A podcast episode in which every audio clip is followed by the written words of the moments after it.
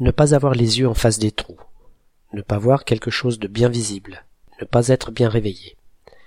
Quand on émerge du lit, que ce soit après avoir mal dormi ou bien après une soirée bien arrosée, le réveil est souvent difficile, au point qu'on a du mal à bien distinguer ce qui nous entoure, à ne pas buter dans le chien couché au pied du lit, à ne pas se cogner dans la porte entr'ouverte, ou à ne pas verser le café à côté de la tasse, comme si on avait beaucoup de mal à bien voir ce qui nous entoure, bien qu'ayant les yeux bien ouverts.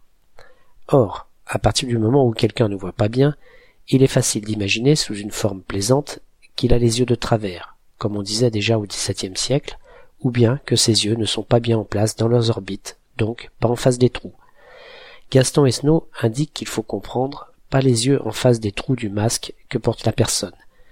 Certes, cela ne facilite pas non plus une vision claire, mais aucune source ne citant cette précision, faut-il la prendre pour argent comptant, sachant qu'elle n'apporte rien de plus à une image déjà aisément compréhensible, apparue en 1925.